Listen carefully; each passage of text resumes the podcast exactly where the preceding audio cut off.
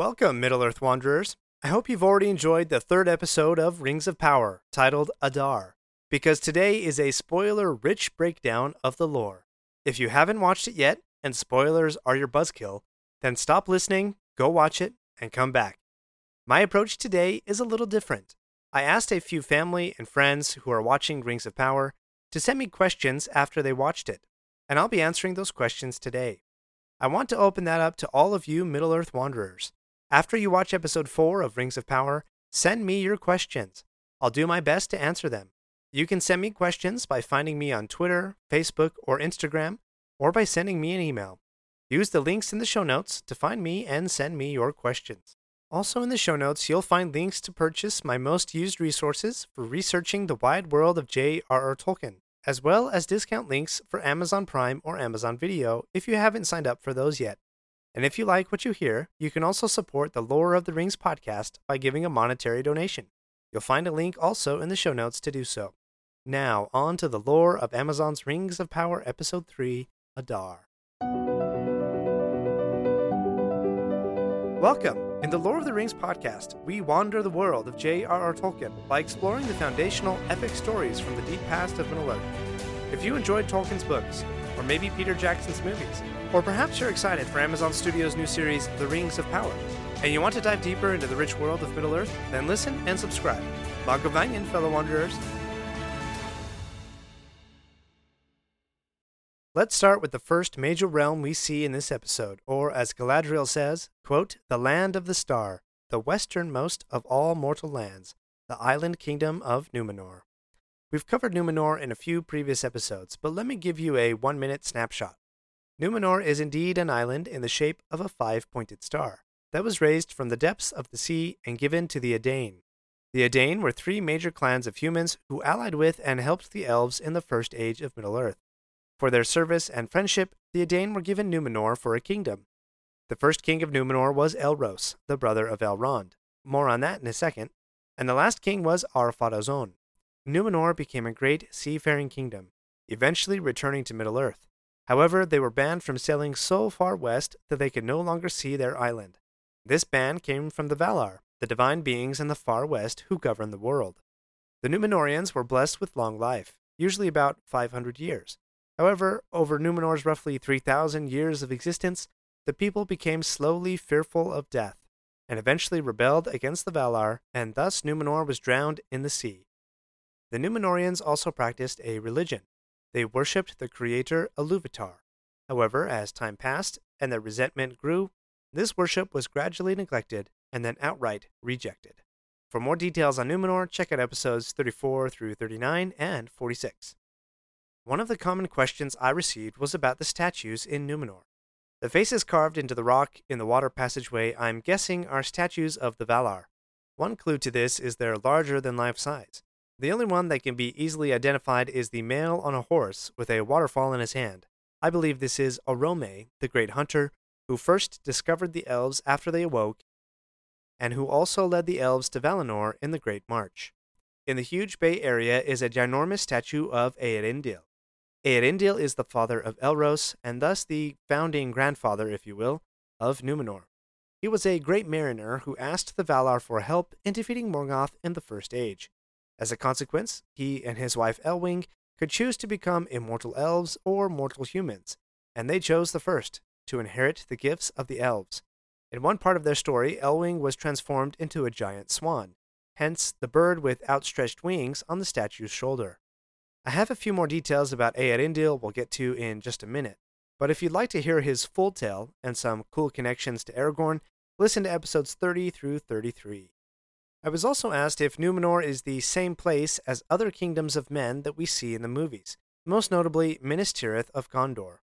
The short answer is that no, Numenor is totally different, being an island kingdom that existed only during the Second Age of Middle Earth. And we've only ever seen the Third Age depicted on screen before. Indeed, every kingdom of men we've seen is in decay, diminished from the days of its former glory. But not Numenor. Numenor is the pinnacle, the apex of human kingdoms on Middle Earth, and sadly, we will be witnesses of its fall. Now, the notion of the fall may be unfamiliar to some listeners, and we're about to take a religious turn for a minute. As a devout Catholic, Tolkien was acutely aware of the opening stories of the Bible, which share the fall of Adam and Eve. In a letter to Milton Waldman, included in many editions of the Silmarillion, Tolkien defined the fall as, quote, rebelling against the laws of the Creator, especially against mortality. And he even summarized all of his Middle Earth writings by saying, quote, all of this stuff, yes, he used the word stuff to describe his life's work. All of this stuff is mainly concerned with fall, mortality, and the machine. The story of Numenor, how its people rebelled against their creator, as exemplified in the Valar, and their rage against mortality and its perceived unfairness, is Tolkien's clearest example on the themes of the fall and mortality. Let's dive a little deeper on Elros, the first king of Numenor. Elros has a couple of cameos in this Rings of Power episode. Galadriel mentions his name regarding the Hall of Lore, that it was designed by Elros. Then she and Elendil examine a tapestry that depicts Elros and Elrond. This tapestry gives a few clues. First, the divergence of the elves and men, with Elros on one side and Elrond on another, with waters like the seas under men and roots of a tree under the elves. It's hard to see, but near the top, between the two brothers, is a bright star. More on that star in a moment. So, why two brothers, one of human blood, the other of elven? Think back to their parents, Eärendil and Elwing. Eärendil and Elwing were the product of two pairings of humans with elves. Remember, those pairings were mentioned in the first Rings of Power episode. So, both had human and elvish blood in them. After they journeyed into the West and lobbied for their races, they were granted the choice, but also their children could choose as well. I'm not aware of any reasoning or justification that Tolkien provided for why Elros chose mortal man and Elrond chose immortal elves, but it brings up an interesting question. If you could choose, which one would you pick? Mortality with humans or immortality with elves? Think about that for a minute. Although he chose mortality, Elros still inherited several elvish traits longevity of life, around 500 years for one, Another trait Tolkien described in a note that's published in Carl Hostetter's book, The Nature of Middle Earth. Quote, Beardlessness. Thus, none of the Numenorean chieftains of descent from Elros, whether kings or not, would be bearded. That's a detail that often, thankfully, gets ignored, as you can see in the tapestry that Elros has a beard while Elrond does not. And technically, Elendil and Aragorn, being descendants of Elros, would not have beards either. Okay, one last question about Numenor for now. Who is the king that Elendil refers to, and why is he in exile in his own kingdom? This king is known as Tar Palantir. He is Miriel's father. According to the lore, he would have been dead at this point, so having him alive and in exile is a device of the Rings of Power writers. But let's flesh this out a little bit, and we get a few clues from the way people react to Galadriel. As she walks through the town, onlookers question if she's an elf. Elendil advises her that she doesn't want to be lost, and her pointy ears are enough to stop the workings of the royal court and gain audience to the Queen Regent Miriel. Also, the court treats Galadriel with humiliating derision. Keep in mind that Elendil mentions the Hall of Lore would have been destroyed if not for the current king, because he is loyal to the elves. Tar Palantir was king in Numenor in a time when the people had rejected their friendship with the elves. As noted in Appendix A of Return of the King, Palantir, quote, repented of the ways of the kings, and, quote, the power and wealth of the Numenorians continued to increase, but their years lessened as their fear of death grew, and their joy departed. Tar Palantir attempted to amend the evil, but it was too late, and there was rebellion and strife in Numenor. Palantir was highly unpopular with the people of Numenor because of his loyalty to the elves. His mother had been an unknown member of the underground movement known as the Faithful, who, you can imagine, wished to maintain a relationship with elves and remain loyal to the Valar. Miriel mentions the faithful in her conversation with Elendil, almost like she's trying to feel out where Elendil's allegiances lie, with Numenor or with the elves. We learn later that Elendil speaks the elvish language Quenya, and yes, he is faithful to the elves. Miriel as well had leanings towards supporting the faithful, which she no doubt inherited from her father Palantir. What this supposed moment they've been waiting for, the prophecy of the elf having arrived, I don't think that's a Tolkien tale being referred to there. I think that's simply a Rings of Power invention. So the people of Numenor, as shown in Rings of Power, are not friendly with the elves, even so far as to place their own king in house arrest because of his loyalties. Indeed, to be accurate to Tolkien's lore, quote, Palantir's daughter should have been the fourth queen, Tarmiriel, but the king's nephew usurped the scepter and became Ar-Pharazôn the Golden, last king of Numenor. and, quote, when Palantir died, his nephew, leader of the rebellion, seized the scepter and became king of Pharazôn. We're not done yet. If you like this episode, please leave a review and share with your friends. And remember to subscribe if you haven't already. We'll be right back. You can be the hero of your own Marvel Comics adventure. Marvel Strike Force is an extraordinary mobile game, a haven for comic book enthusiasts and gamers alike. Lead your own fellowship of heroes and villains to battle against the forces of darkness that threaten the very fabric of the universe. From the menacing Doctor Doom to the formidable Apocalypse, every battle is a chance to prove your mettle. And right now, Marvel Strike Force is commemorating its six year anniversary. That means free rewards await those who heed the call and sign up today. With weekly events and bonuses, this anniversary celebration promises a treasure trove of special rewards. Rally your allies, sharpen your blades, and dive into the action of Marvel Strike Force today. Use code MAXPOOL to unlock free new treasures. That's code MAXPOOL, all one word, on the mobile game Marvel Strike Force. Now, back to wandering. In Rings of Power Episode 3, we also see orcs of the Second Age. I've been asked, why can't these orcs go in the sun? Let's see if we can answer that.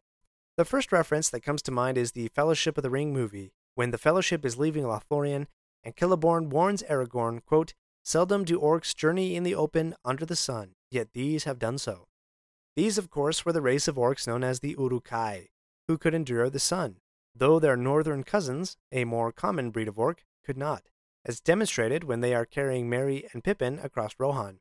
Quote, in the afternoon, Ugluk's troop overtook the northerners, they were flagging in the rays of the bright sun, winter sun shining in a pale, cool sky though it was. Their heads were down and their tongues lolling out. Clearly, the sun was not kind to orcs. Treebeard the Ent gives a great clue when he says to Merry and Pippin, quote, It is a mark of evil things that came in the great darkness, that they cannot abide the sun. But Saruman's orcs can endure it, even if they hate it. Let's go back even further in Lord of the Rings time to the creation of the sun. Several times in Rings of Power, Galadriel says that she was born before the sun, and she was, during the light of the two trees. After the destruction of the two trees, the world was plunged into darkness. Besides the Silmarils, the only light that was salvaged from the two trees was a silver flower and a golden fruit. From these, the Valar created the moon and sun, because, as Tolkien writes in the Silmarillion, quote, they resolved now to illumine Middle Earth and with light to hinder the deeds of Morgoth. Morgoth was the evil foe of the Valar and the Elves. Quote, Morgoth hated the new lights, and was for a while confounded by this unlooked for stroke of the Valar. With shadows he hid himself and his servants from Arien. Arien was the name of the maiden chosen to pilot the sun, the glance of whose eyes they could not long endure. Because Morgoth and his servants could not endure the light of the sun, quote, the lands near his dwellings were shrouded in fumes and great clouds. Using clouds to disperse the sunlight was a tactic used by Morgoth's successor Sauron in the Third Age. Before the Battle of Minas Tirith, Sauron sent forth great, dark, billowing cloud cover so that his armies could not have to endure the light of the sun. In Appendix B of Return of the King, March 10th is defined as the dawnless day because the clouds were so thick that they almost completely blocked the sun. What happened on that day? Quote, the muster of Rohan, Faramir rescued by Gandalf outside the gates of the city. Aragorn crosses the river Ringló. An army from the Morannon, the Black Gate of Mordor, takes Cair Andros and passes into Anórien. Frodo passes the crossroads and sees the Morgul host set forth. So this day, the Dawnless Day, is the pivot point. Sauron's armies are closing in on Gondor, Aragorn is racing to Minas Tirith, and Frodo is attempting to enter Mordor. A dark day indeed, and not only because of Sauron's cloud shield against the sun. In Rings of Power, the orcs also mention that they serve someone they refer to as Adar. This is also the title of the episode. Arondir, the elf, recognizes Adar as an elvish word. Adar is a variation of the word Atar, meaning father. Most notably, it is the name of the one god who created the Valar and the world. Iluvatar, or to pronounce it another way, Iluv Atar, meaning father of all. The elves conjecture that Adar refers to one of the names of Sauron, but as far as I can tell, Sauron didn't use that particular title. So I'm guessing that Adar is a Rings of Power invention of a major servant to Sauron, like a lieutenant over orcs. Remember, Sauron doesn't have the Ringwraiths yet, so what structure does he have in place to keep his strategy in operation? I should also note here that someone asked me if Sauron is an elf. No, Sauron is not an elf. He is from a class of spirits called the Maiar. So, in the divine hierarchy of Middle Earth, we have Iluvatar, the creator, at the top, then the Valar, of which Morgoth is kin, and then the Maiar. The Maiar are servants to the Valar, although some were corrupted to follow Morgoth. Other notable Maiar include the Ents, the Eagles, the Balrogs, and the Wizards, like Gandalf. However, the more evil Sauron did, the more bound to his physical form he became.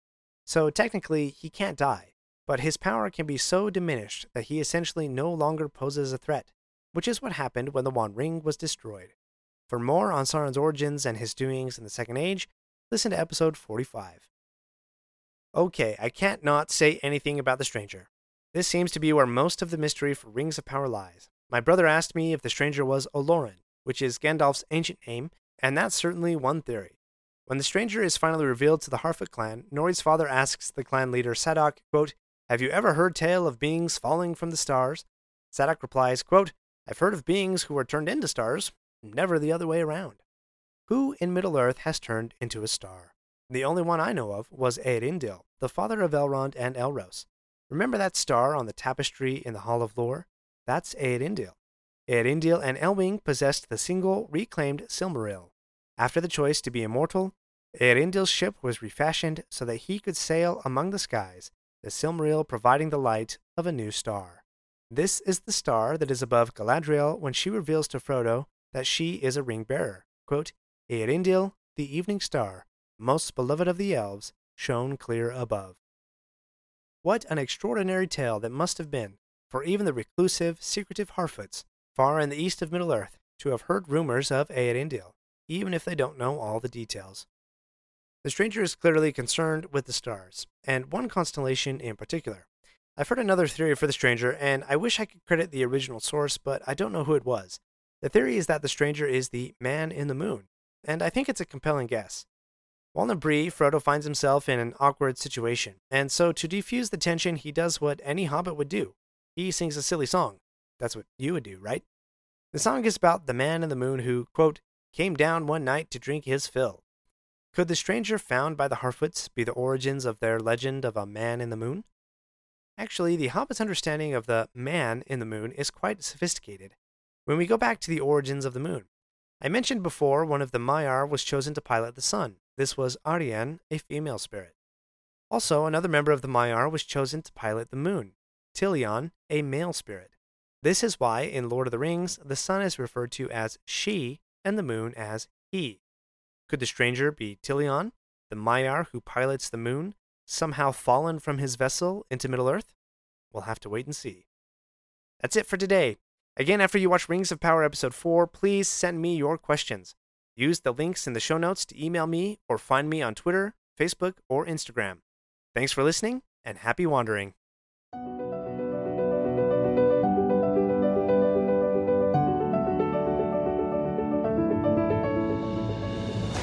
My friends, if you enjoyed this episode, let me know by subscribing, leaving a review, and sharing with your friends. Follow me on Facebook or Instagram at Lore of the Rings Podcast. For feedback on the show, please email me using the link in the show notes. Until next Thursday, remember, not all those who wander are lost.